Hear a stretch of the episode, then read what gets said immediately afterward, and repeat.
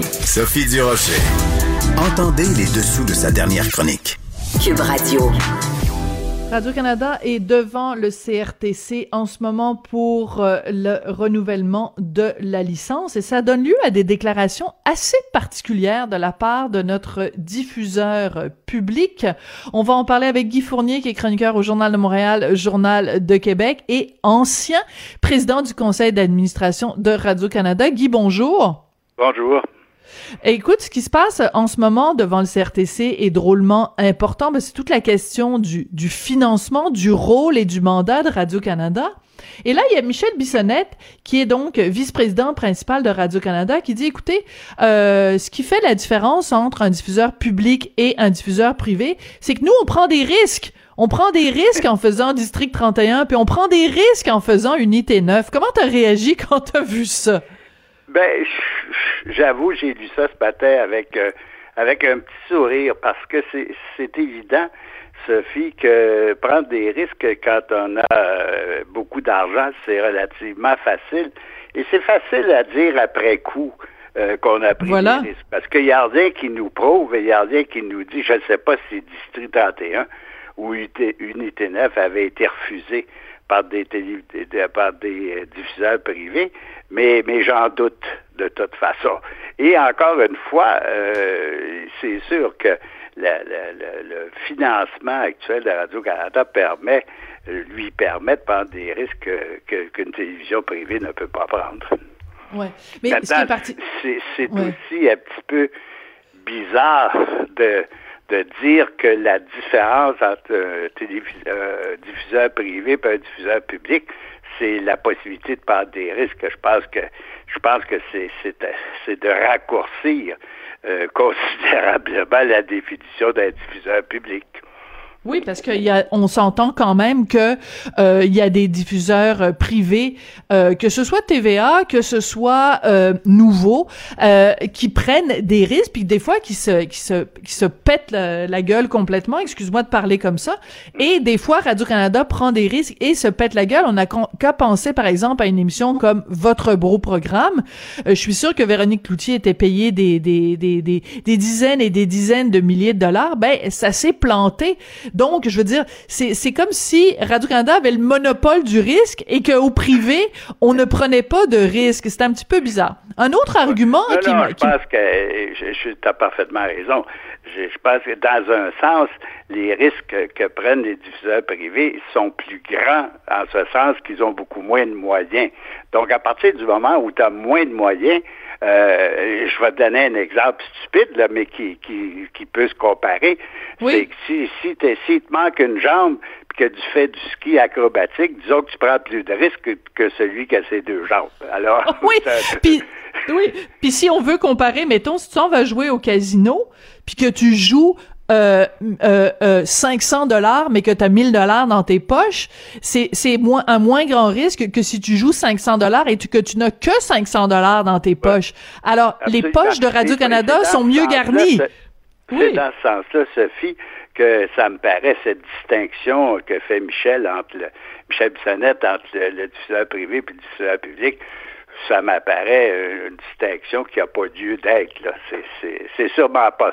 C'est sûrement pas de cette façon-là que je définirais un diffuseur public.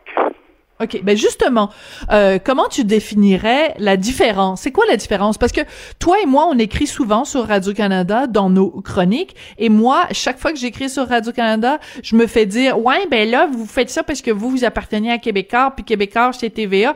Et euh, ce que les gens ne comprennent pas, c'est que TVA, euh, Québécois, ça appartient à des intérêts privés. On est redevable à des actionnaires. Euh, et alors que Radio-Canada appartient à tous les Canadiens et est redevable à tous les Canadiens. Ce que tu dis, c'est exact. Je sais parce que je l'expérimente moi aussi. Chaque fois que je fais la moindre critique dans une chronique euh, sur Radio-Canada, euh, je reçois automatiquement des courriels me disant évidemment vous parlez euh, pour Québec, vous êtes chez Québécois, donc à partir de ça, vous n'êtes pas, vous êtes pas objectif. je, pense que c'est normal qu'on soit infiniment plus exigeant euh, par rapport à Radio-Canada qu'on l'est par rapport au poste privé. C'est tout à fait normal parce que le diffuseur public, il est, il est euh, par essence payé par les contribuables, donc il est, on, a toutes les raisons du monde d'être beaucoup plus exigeant vis-à-vis Radio-Canada. Maintenant, si on, parle de différence entre un diffuseur public et un diffuseur euh, privé, je pense que le diffuseur public par exemple, se doit d'être beaucoup plus attentif aux diverses audiences du pays. C'est-à-dire que je trouve, je trouve, par exemple, tout à fait normal que euh, Radio-Canada se préoccupe des minorités hors des minorités francophones hors mhm. Québec, des autochtones, etc. Ça, ça, ça fait partie du rôle du diffuseur public. Ça fait partie également du rôle du diffuseur public de, d'avoir une télévision francophone coast to coast, ce qui est pas ce qu'on peut pas demander à un diffuseur privé parce que tu, ne peux pas faire d'argent avec ça. C'est bien évident que quand tu diffuses en français à Vancouver, à la radio comme à la télévision, tu, ne peux pas faire d'argent avec ça. Mais le diffuseur public n'est pas là pour faire de l'argent. Il est là pour rendre un service public, ce qui est, ce qui est hmm. tout à fait différent du hmm. diffuseur privé. Oui, c'est ça. La notion de service est extrêmement important. Et euh, ce qu'on peut rajouter aussi, euh, Guy, quand on parle justement de du fait que euh, quand, quand toi et moi on parle de Radio Canada, on se fait accuser des des, des suppôts de, de du, du vilain empire, c'est que depuis plusieurs mois maintenant, les critiques envers Radio-Canada émanent de gens à l'intérieur même de Radio-Canada. Et je fais référence à ce service de publicité à, Radio à Tandem, évidemment. Donc, c'est du, du contenu euh, publicitaire qui a toutes les apparences d'un contenu euh, euh, de journalistique ou d'un contenu euh, euh, rigoureux, si tu veux, mais qui est en fait de la publicité ou du contenu commandité. À chaque fois qu'il y en a, c'est important de le mentionner, c'est marqué commandité, mais mais dans l'aspect visuel, dans l'aspect euh, à, à tous les niveaux, c'est des vidéos ou des balados qui ressemble à du contenu de Radio-Canada, mais les gens à l'intérieur même de Radio-Canada contestent ça et disent qu'il y a un danger. Bien, remarque, sur, cette question-là de tandem, par exemple, l'argument de Radio-Canada, c'est, ben, tous les autres le font, donc euh, je, le fais moi aussi. Mais il faut penser, euh, Sophie, tu sais, je pense, euh, par exemple, un journal que je lis qui s'appelle Le Figaro, le Figaro a ce genre de publicité ou de, de publicité partagée où tu, tu, regardes une page, tu as l'impression que c'est une page du Figaro et si tu fais bien attention, tu t'aperçois, tu t'aperçois que c'est un reportage qui a été commandité par, mm-hmm. par je sais pas, par, l'électricité ou par une compagnie de pétrole ou etc. Mais pour moi, c'est pas un argument de dire ben tous les autres le font, donc je le fais moi aussi. Parce qu'on dit, par exemple, c'est sûr qu'il y a une chaîne de la BBC qui utilise ce même procédé. Maintenant, il faut pas. Euh, euh, j'aimerais, par exemple, que quand euh, Radio-Canada dit Ah ben même la BBC le fait, la BBC aussi fait une chose, sa chaîne principale, elle n'a pas de publicité. Mais ça, eh, euh, oui, pas juste ça.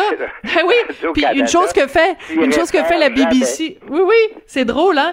Et, non seulement ça, mais euh, la BBC euh, dévoile les salaires de ses plus hauts salariés. Ah ben, faisons ça aussi à Radio Canada. D'abord, moi, je veux savoir combien gagne Céline Galipo. également les, les, les, échelles de salaire de ses vedettes, ce que fait pas Radio Canada.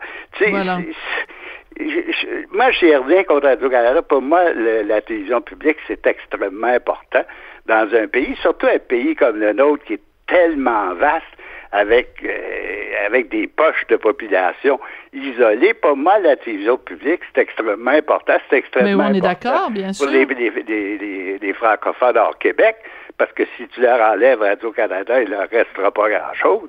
Maintenant, quand... Euh, c'est pas parce qu'on critique Radio-Canada qu'on est contre la télévision publique. Pour moi, c'est normal, encore une fois, d'être extrêmement exigeant par rapport à la télévision publique parce que c'est une télévision qu'on paye de notre argent. Oui, tout à fait. Puis la notion de service, comme tu disais, est extrêmement importante. Et ce qui m'amène à quelque chose qui a rien à voir avec les sous et qui a rien à voir, évidemment, avec ce qui est discuté en ce moment devant le CRTC. C'est la question de la diversité euh, d'opinion. Euh, parce que oh, tu disais, c'est important pour un service public comme Radio-Canada de, euh, de, de répondre aux besoins de différentes clientèles qui peut-être euh, au privé seraient pas, euh, seraient pas incluses parce que c'est pas des clientèles nécessairement payantes parce que c'est des clientèles minoritaires. Mais de la même façon, on peut s'attendre quand même de la part de, de Radio-Canada à ce qu'il y ait un souci d'équilibre. Mais quand je vois, par exemple, Penelope McQuaid qui reçoit Mathieu Bock-Côté et qui prend bien la peine de dire, en tout cas, euh, je veux dire, ça va être une entrevue sans complaisance, puis une entrevue comme si, puis ben, pourquoi tu nous annonces ça? Pourquoi? Euh, ça veut dire que les autres entrevues que tu fais, tu les fais avec complaisance? C'est quoi ce deux poids, deux mesures qu'il y a à Radio-Canada constamment à la radio pas à la télé? Oui, parce que ça, je dois dire que euh, Radio-Canada parle beaucoup de diversité. Il parle beaucoup de diversité, entre autres par rapport à ses auditoires, mais euh, sur le plan des opinions, la diversité, disons, est beaucoup moins grande. Parce que dans, dans beaucoup de cas, je pense à, à Céline Galipo, parce que j'en revenais pas quand elle a interviewé la, la, la, Annick Charrette. qui a perdu son procès là, contre, euh, contre le manioc juste pour rire. Écoute, elle était, elle était furieuse et ça paraissait, pour moi, c'était invraisemblable qu'une chef d'antenne, euh, que le jupon d'une chef d'antenne mm. dépasse à ce point-là. ça dépasse l'entendement.